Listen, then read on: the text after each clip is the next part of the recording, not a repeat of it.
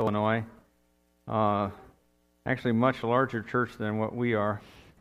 And uh, he was excited to get to be here with you. Uh, he said he's had so much fun uh, getting to be here and uh, and be with you all again. So thank you for your uh, your warm welcome to him.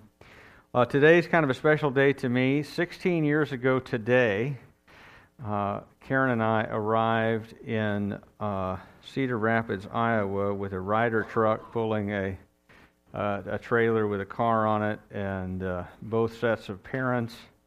And uh, Sarah was an infant at the time, and Karen was pregnant with Ashley.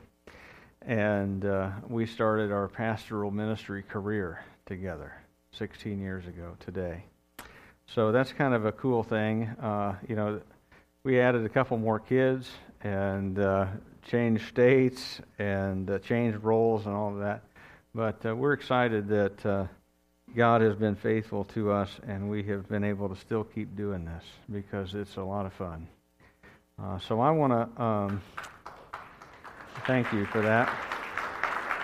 Um, um, thank you for that. It really is a privilege to serve as a pastor and to be your pastor uh, most of all. So uh, let me pray for us and then we'll get into God's Word together.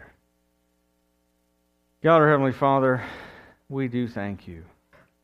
Uh, we thank you for the magnificent privilege that it is to uh, gather together as your people and to be called by your name and to be called your sons and your daughters and to know that uh, you have done everything that is possible as well as everything necessary to bring us into not just uh, a, a, new life in the here and now, but a new life for eternity. Uh, as we uh, as we obey and as we follow Christ, uh, Father, you are bringing us closer and closer day by day in relationship with you until the day when we see you face to face. And Father, we uh, we ask that you would be with us here by your Holy Spirit, that you would lead us into your Word and help us to understand it and then to apply it and obey it. And Father, we pray in Jesus' name. Amen.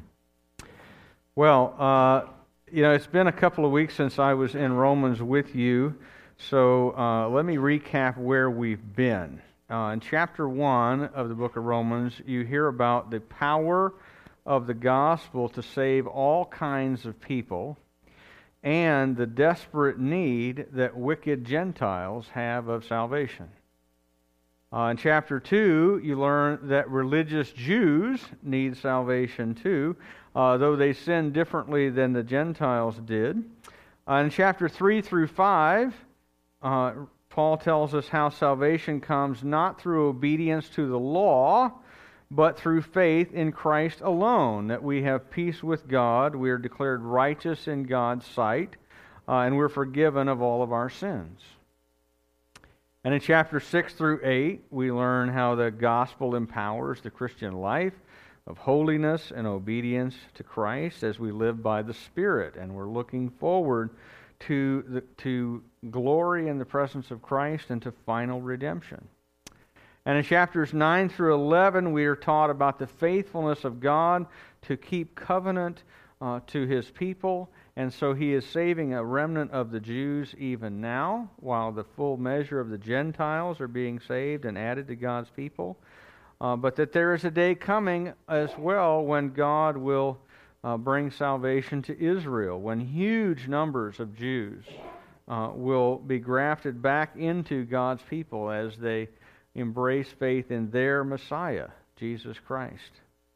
And we've seen that God is doing all of these incredible things to bring glory to himself as the Savior of all kinds of sinners and the judge of all those who do not repent. So God is, is, is going to glorify himself in both salvation and in judgment. Uh, salvation of those who turn to him in faith and judgment of those who reject Christ. Uh, and that's where so that's where we've been so far. We've gone through 11 chapters of this book, and there haven't been actually very many imperatives. I think there's only about four in 11 chapters, imperative verbs that get used. uh, because Paul is not concerned that much in those 11 chapters about telling us what to do. He's telling us what God has done for 11 chapters. And he is trying to help us to understand what the gospel is and what all of its implications are for us and how the gospel carries us from a point of being sinners to being sanctified all the way to glory. And he's trying to help us to understand and lay the foundation of the gospel as the gospel is not just the beginning of the Christian life, the gospel gives the power for the continuing of the Christian life and, and also gives us the promise and the certainty and the hope of our eternity as eternal life. Right? And so the gospel is something that carries us from death to life all the way to glory. All the way. And God is bringing us all the way home. So we, we don't need to work our way into it. We don't need to uh, do a lot of good deeds to make sure that we come into it. Uh, we believe in Christ, and then Christ, by His Holy Spirit, saves us and carries us all the way to the Father. And so, with all of that in mind, with all of that as a foundation, now in chapter 12, he's going to give us some imperatives. In fact, he's going to give us a bunch. Things to do as a result of what God has done. In light of all that God has done to us and for us, now how do we live in a practical way as followers of Jesus Christ? That's what chapter 12 starts. So you've had 11 chapters where he's not telling you to do very much, and then you're about to get three chapters where you've got a lot to do uh, in response to um, what God has done. So, I want to um, read here again, uh, chapter 12, verse 1. I appeal to you, therefore, brothers, by the mercies of God, to present your bodies as a living sacrifice, holy and acceptable to God, which is your spiritual worship. Now, this verse gives us two important things. Number one, it tells us to do something. And number two, it gives us the motivation or the why that we should do it. And I want to look at our motivation first because it's given to us in the text first.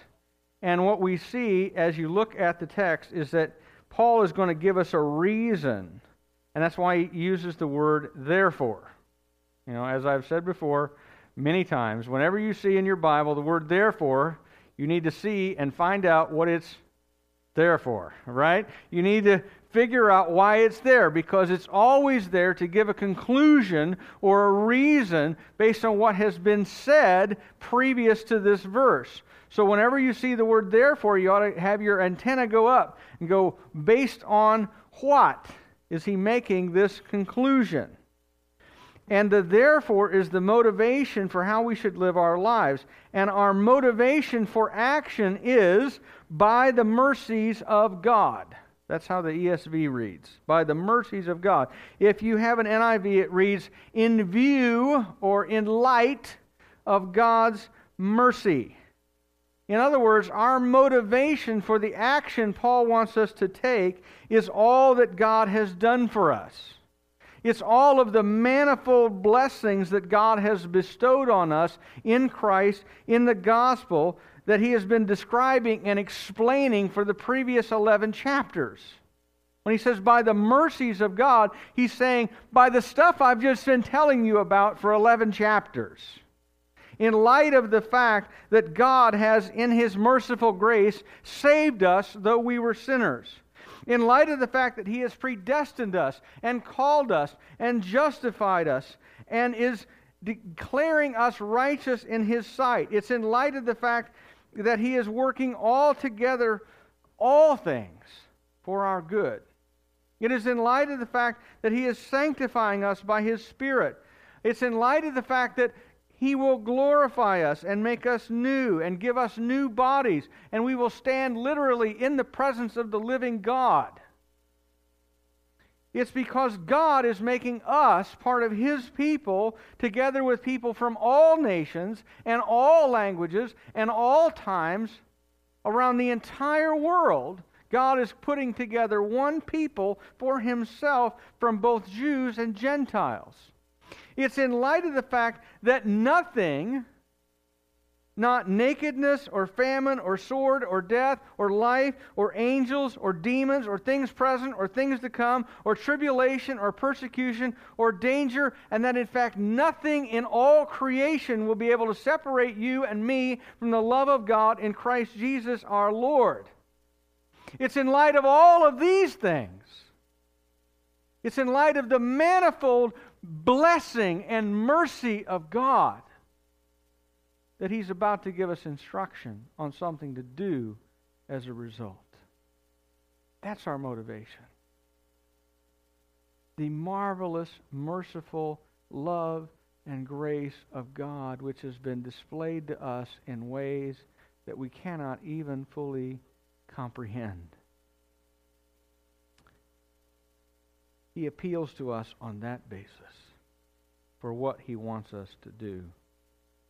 And ESV here reads, and look how he, he, he, addresses us. He says, I appeal to you, therefore, brothers. Now, don't get hung up on that if you're a woman. Sisters is implied by the Greek uh, language there, it's a family term. It's a family term. And that hints at one more of the mercies of God that He has given to us. Because guess what? We're brothers and sisters in whose family? In God's family. And the reason He addresses us as brothers is because that's what we are. We're brothers and sisters to who? To Jesus. We're brothers and sisters to Jesus. And God is our Father, and Jesus is our elder brother, and we are brothers and sisters in God's family. And it's in light of all these things that God has done that give us our motivation to do what God calls us to do. And what is it that He calls us to do? Look at the text. Present your bodies as a living sacrifice holy and acceptable to God, which is your spiritual worship. Now, a few things to notice here uh, in the text. The kind of sacrifice that God calls us to make here in uh, chapter 12, verse 1, is total. It's total. When he says sacrifice your bodies, don't misunderstand. God is not after merely our flesh and skin and blood and bone. He is calling us to offer everything that we are up to Him, the totality of our person, including our minds and our spirits. And so we are not called to give God what is left over in our lives. We are not called to give God the remainders and the edges and the margins. We are called to give Him all of ourselves. All of ourselves. We are not called by God to salvation that we might offer Him 10% of our lives, or 30%, or 75%, or 90%. We're called to give all that we are to Him. To be totally committed to following Christ. Why? Because God has demonstrated already that he is totally committed to saving us. And in response to his mercy, we ought to be totally committed to following him. Amen? Does that make sense? Hope so. Look at how else this sacrifice is described. It is living, it is holy, it is acceptable, it is spiritual worship. Uh, and it's important, by the way, that Paul tells us it's, he wants us to be living sacrifices, right? Because uh, th- he's writing to a group of people in the ancient world who were very familiar with the concept of making a sacrifice, right? You go get your bull, you get your goat, you get your pigeon, whatever you're going to do, and you kill that thing and you burn it up on an altar as a sacrifice to the God that you worship. So if that word living sacrifices were not there, what will we be left to conclude? I urge you, therefore, brethren, by the mercies of God, to present yourselves as a sacrifice. God is calling me to commit suicide? Really? No. It's a living sacrifice. In other words, it's as you are living your life that you recognize that your life is not yours, that it belongs in total to God. And you offer your life as a sacrifice to Him, and you live your life as a person who is called by God to salvation as a sacrifice to Him. And, and treat your life as if it is not yours and belongs to Him. And as you do that, as you do that, then you are making a sacrifice which is holy and acceptable to God and is an act of worship. It means that you stop looking out for your own interests and making sure that as many of life's marbles run your way as you can make them. And that you instead hand your life over to God and say to Him, Do with me whatever you want. Do with me whatever you want.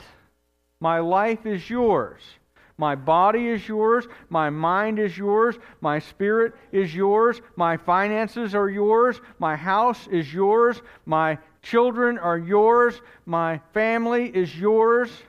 My car is yours. My job is yours. Everything that I am, Lord, belongs to you. What do you want to do with me?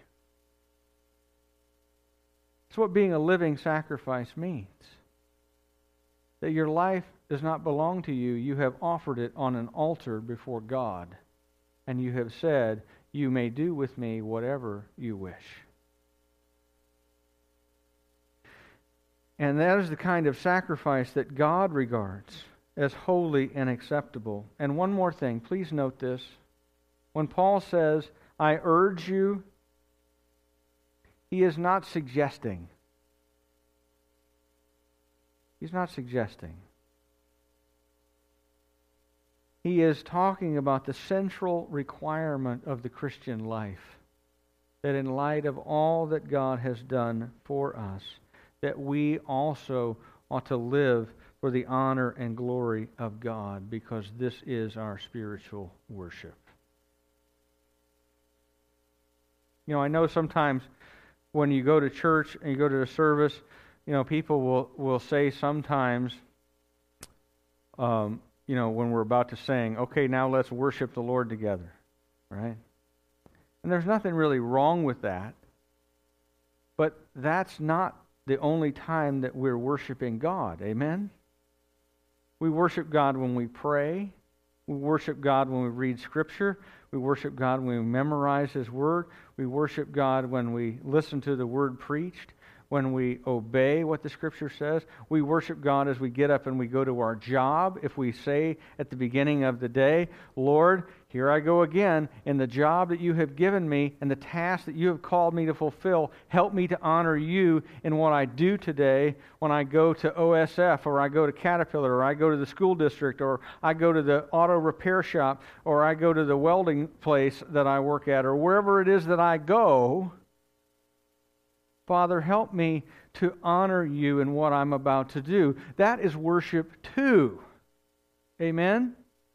Because our whole life is meant to be a sacrifice to God and is our spiritual worship. we don't just do it with our lips and our voice on Sunday morning. We do it with our life, our body, and our mind and our spirit 24 7, 365. That's what he's talking about when he says, present your body, present your life as a sacrifice, a living sacrifice to God. Because that's your spiritual worship. And so we're called to offer our whole selves to Christ that we might live a God honoring life. What does that look like? Well, I'm glad you asked because verse 2 tells us, all right? He says, Do not be conformed to this world, but be transformed by the renewal of your mind, that by testing you may discern what is the will of God, what is good and acceptable and perfect. If we're going to devote our lives to Christ, then we are going to have to submit ourselves to the full demands of that devotion. And that involves fleeing from one kind of change and pursuing another. And the change that we're to avoid is right there at the beginning of the verse, which is conforming to the world. The non Christian world is one of the three enemies of the Christian. They are the world, your own flesh, your own sinful nature that lives within you, and the devil. Those are the three great enemies that we have according to the Bible. And listen carefully. I don't mean that non Christian people, non Christian people are not your enemy. Non Christian people are the victims of the enemy. That's very important for you to know. Okay? We're to be in relationship with non Christian people that we might bring them to faith in Jesus and they might be set free from sin and death. Amen? So, non Christian people are not our enemy. But the fact is, according to the scripture, the devil rules over this world, and all of the ideologies and worldviews and philosophies and legal systems and political parties and all the things that, all, that non Christians bring their sinful rebellion against God into are under Satan's sway. All of them. Now, can Christians be salt and light in the world? Yes. In fact, we are called to, but let's not kid ourselves. The reality is is that the world is opposed to you if you are a believer. And you and I are not to fit into it. We are to stand out and stick up we are to be different from the world. And I don't mean different in terms of being odd, I mean better. Morally, spiritually, better than everybody else. You know, I don't know if you've ever watched uh, National Geographic where they have the salmon migration, right? The salmon migration, they all swim upstream, and whoa, they looks really cool, right? And you're watching them swim upstream and they're jumping, and sometimes a grizzly bear grabs one while they're jumping and all that, right? And they, they you watch, but you watch that and you go, oh, that's so cool. And then you see up at the top of the headwaters where the, the breeding happens, and they the the fish uh, all mate and they lay their eggs, and the eggs get fertilized, and the, the salmon all turn bright red, and it's so cool, right? And I want to go to Alaska someday and, and see this actually. And then what happens? After the breeding happens, they all die, right? And then what happens? Well, the bears really feast, but also all the carcasses just like float downstream, right? And there aren't any swimming upstream anymore because they're all what? Dead, right? And you and I live in a world where all of the dead fish are floating downstream, okay? And you and I are called to swim upstream the opposite direction of the current, in other words. That we don't conform to the way that everybody else lives life. We don't watch the things that everybody else watches. We don't conduct our marriages the way everybody else conducts their marriages. We don't raise our kids the way everybody else raises their kids. We don't spend our money the same way everybody else spends their money. We don't conduct our sex life the way everybody else conducts theirs.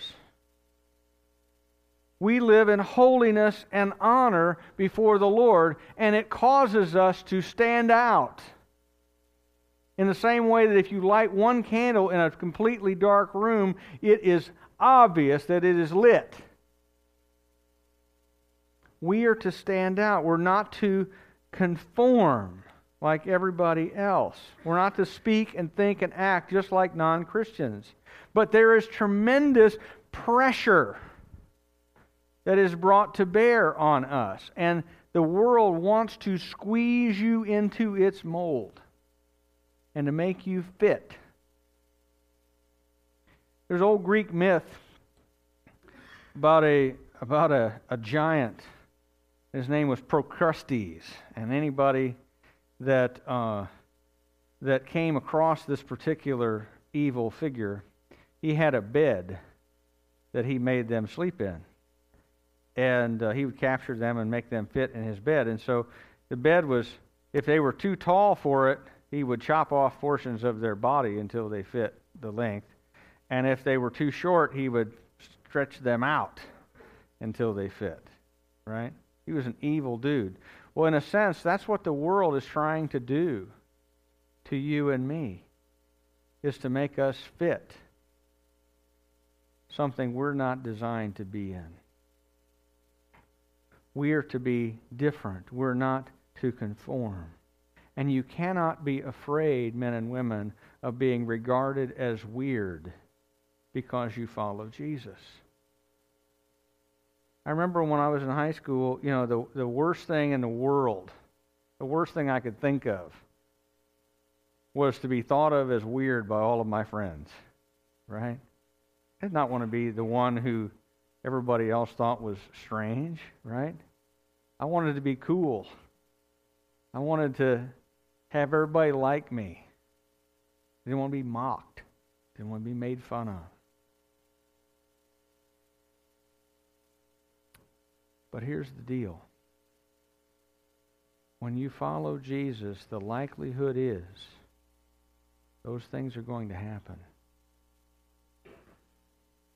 Jesus himself said, "Do not be do not be surprised if the world hates you. The world hated me first." Right? We are not living our lives on home court. Our home is not here. And so we are going to be odd if we're going to follow Jesus. And that's okay. That's not a bug, that's a feature. That's part of what we're called to do, is not to be conformed. We are called to another kind of change, to transformation that comes through the renewing of your mind. Now, uh, let me point something out here. Um, both of the words that are translated conformed and the word transformed are Greek passive imperatives. Okay, now, not to get all grammarian on you, okay, but what that means is this is that someone outside of you is doing the action to you. Okay? So in the first one, conforming, the world is trying actively to conform you to fit you onto its Procrustean bed, to make you fit into its mold. But in the other kind, who is the person who is doing the transformation if it's not you? It's the Holy Spirit. It's the Holy Spirit who is at work in you. And the verb is also a present tense, which indicates to us given the given Greek grammar that this is a continual, an ongoing process of transformation. It's not. Um, you know, sometimes I think that, that we think that the Christian life is like some kind of a magical thing where it's just like bam, and all of a sudden you're transformed one day. But you're not. It's gradual, it takes place over time. And, it ta- and there's a growth process and a, and a, stre- and a, and a stretching and a, and, and a work of the Holy Spirit that takes place not all at once, but a little bit each day as you follow Jesus. We allow the Holy Spirit to work in our lives and we're gradually transformed. So here's how that change happens, okay? On the one hand, we answer the call to commitment with a no to the pressures of the present evil age, and with an ongoing yes to the voice of the Holy Spirit in our lives. And you have to do both. You can't say, I'm going to say yes to the Holy Spirit and yes to the yes to the world. Right? That will not work. As Elijah the prophet said to the people of Israel on Mount Carmel, he says, How long will you waver between opinions? If Baal is God, serve him. And if Yahweh is God, serve him. But you can't have both. You can't fit into the world and, and listen to the Holy Spirit at the same time. One is going to win. And you're going to have to say no to the world and yes to the Spirit if you're going to live the Christian life. You're going to have to do both. Now, let me be clear here. How does the transformation that we see described actually take place? Well, to begin with, it is the Holy Spirit within you who brings about the transformation. And in order for that transformation to happen, in other words, uh, you, the mercies of God that Paul has been describing and that he is appealing to us to obey God on the basis of have to actually be something that you have received. I know that seems obvious, but but let me be really obvious here for a second. If if you want to obey God and you have never put your trust in Jesus Christ, you can't do it because you do not have the Holy Spirit who is working within you to bring about the transformation that we are called to enact and to receive. So you have to have the Holy Spirit within you. If you haven't received the mercies of God through faith in Christ, the transformation will not happen, but conforming to the world will. But if the Spirit is within you, then what He does as He lives within you is enables you to resist the world on the one hand and to say yes to His transformation on the other. And let me also say this too. How do we know that we're getting the leading of the Spirit? How do we know? How do we learn to recognize His voice? By taking in the Word. Because who is the author of the Scripture? Holy Spirit. All Scripture is, is God breathed, is Spirit inspired and is useful for teaching, rebu- rebuking, correcting, and training in righteousness, that the man of God might be thoroughly equipped for every good deed. Right? It come this this is the Holy Spirit talking to you. Sometimes people go, "Well, I wish God would speak to me." Guess what? He already did. In pages and pages and pages. He speaks to you by his Holy Spirit and you learn to recognize the Spirit's leading as you take into the, as you take in the Word and as you act on it.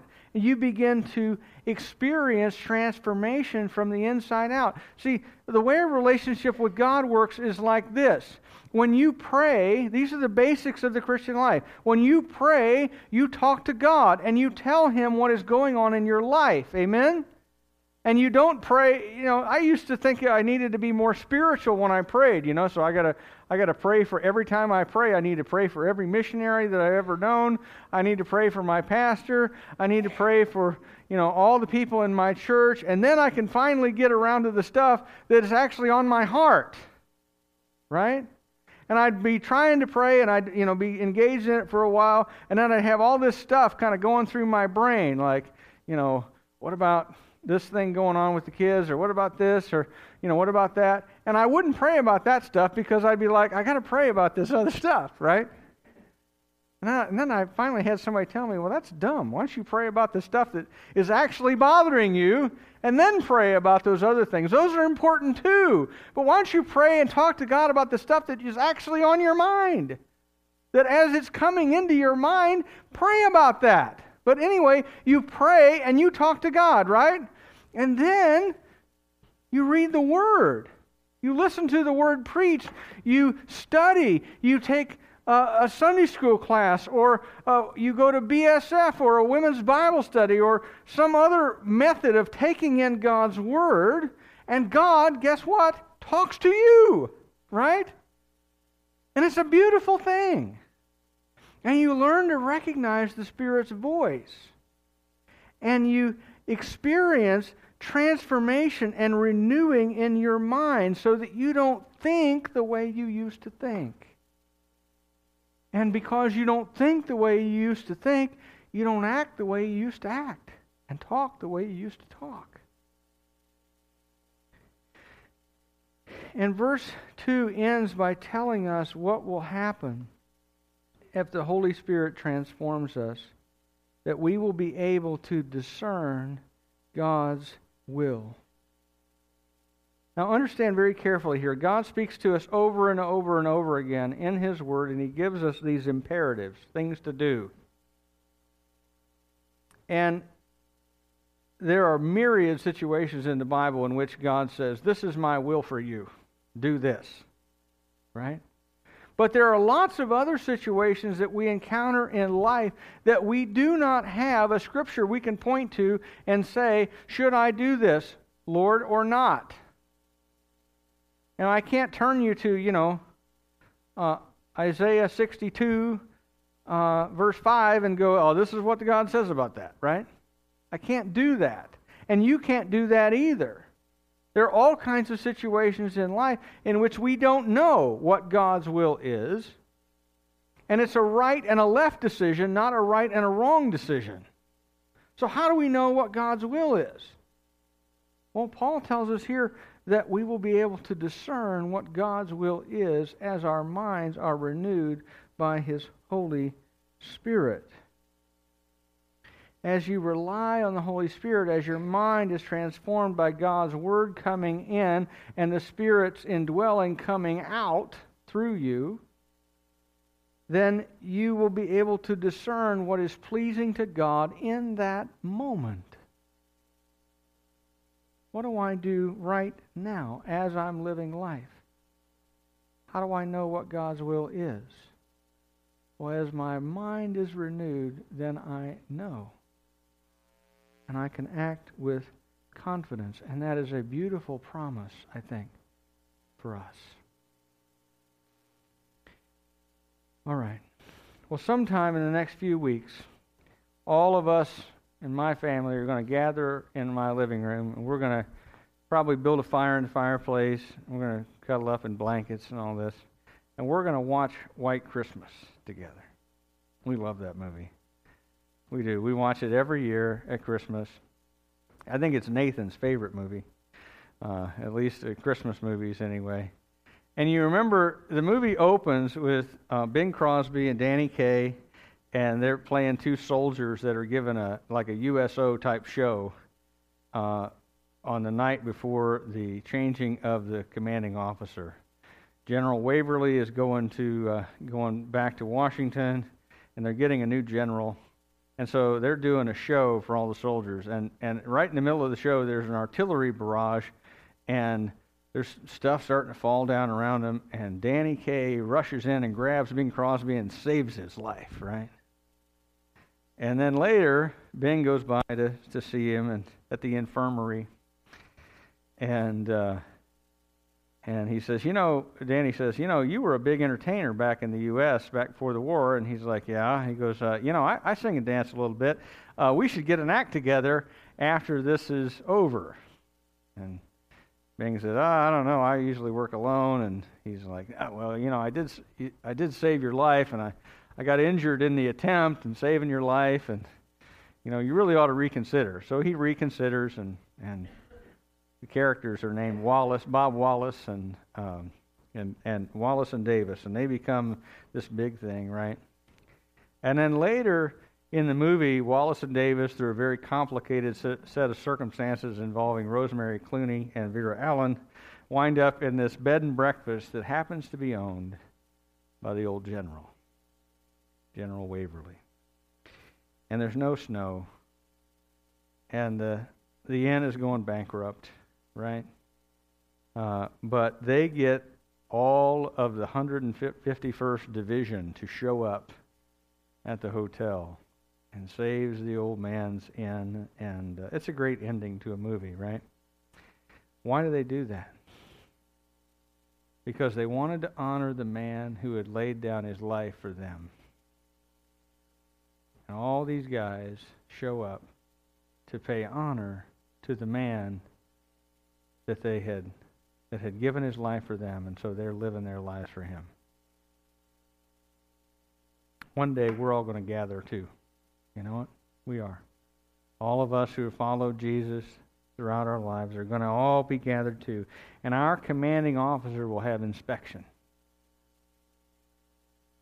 And he will inspect every one of our lives. And unlike in White Christmas, Jesus doesn't need our help. Amen. But the fact is, he does receive our lives as a gift of honor, an act of holy and acceptable worship as they offer as they're offered to him. So let me ask you, if you crack your life open right now, what is at the center of it? Or more importantly, who is at the center of it? Is it you? Or is it Jesus? You know, when I was in the eighth grade, I got involved in in um, Campus Crusade for Christ, uh, their high school ministry called Student Venture. And they used to have in the little booklet they would give out, the little tract you'd share the gospel with people with, called the Four Spiritual Laws. They'd have diagrams, and they had two thrones, a little circle, and one had you on the throne, the other had Jesus on the throne. And as you talk to somebody and share the gospel with them, you'd say, Now, which one represents your life? Are you on the throne? Is Jesus on the throne? Let me ask you. You look at your life. Who's on the throne? You or Jesus? Whereas the bumper sticker used to say, you know, somebody would say, Jesus is my co pilot on the bumper sticker, right? Heard a pastor friend say, if Jesus is your co pilot, you're in the wrong seat. right? That's true, right? He's the pilot, you're the passenger on this thing, right? Have you decided to present your entire life to God as an act of worship? If not, what are you waiting on? Your commanding officer has made his call, and half hearted obedience will not do.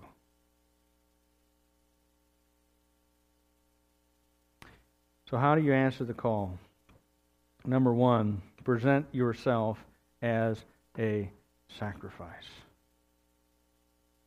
Turn your life, your body, your mind, your soul over to God and say to Him without conditions, All that I have and all that I am is yours, and you may do with me whatever you choose. And number two, do not be conformed to the ways of this world. You cannot straddle the fence between holiness and sin. You cannot uh, waver between Baal and Jesus. Either Jesus will be Lord of your life or someone else will be Lord of your life, but you cannot have more than one Lord. You got to decide which it's going to be. Don't be conformed to the ways of the world but be transformed by the renewing of your mind. Yield to the Holy Spirit within and obey the Spirit's word as it's coming in to your heart. Amen.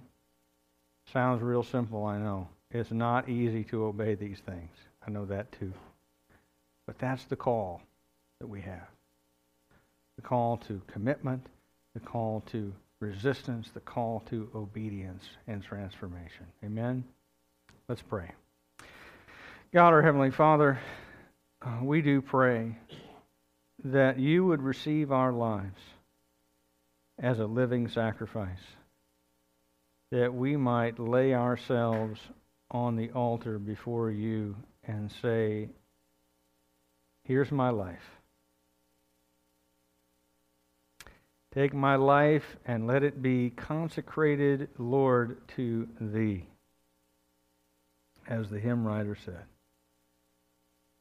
Uh, Father, we pray that we would honor you with our lips, with our life, with our heart. We pray in Jesus' name.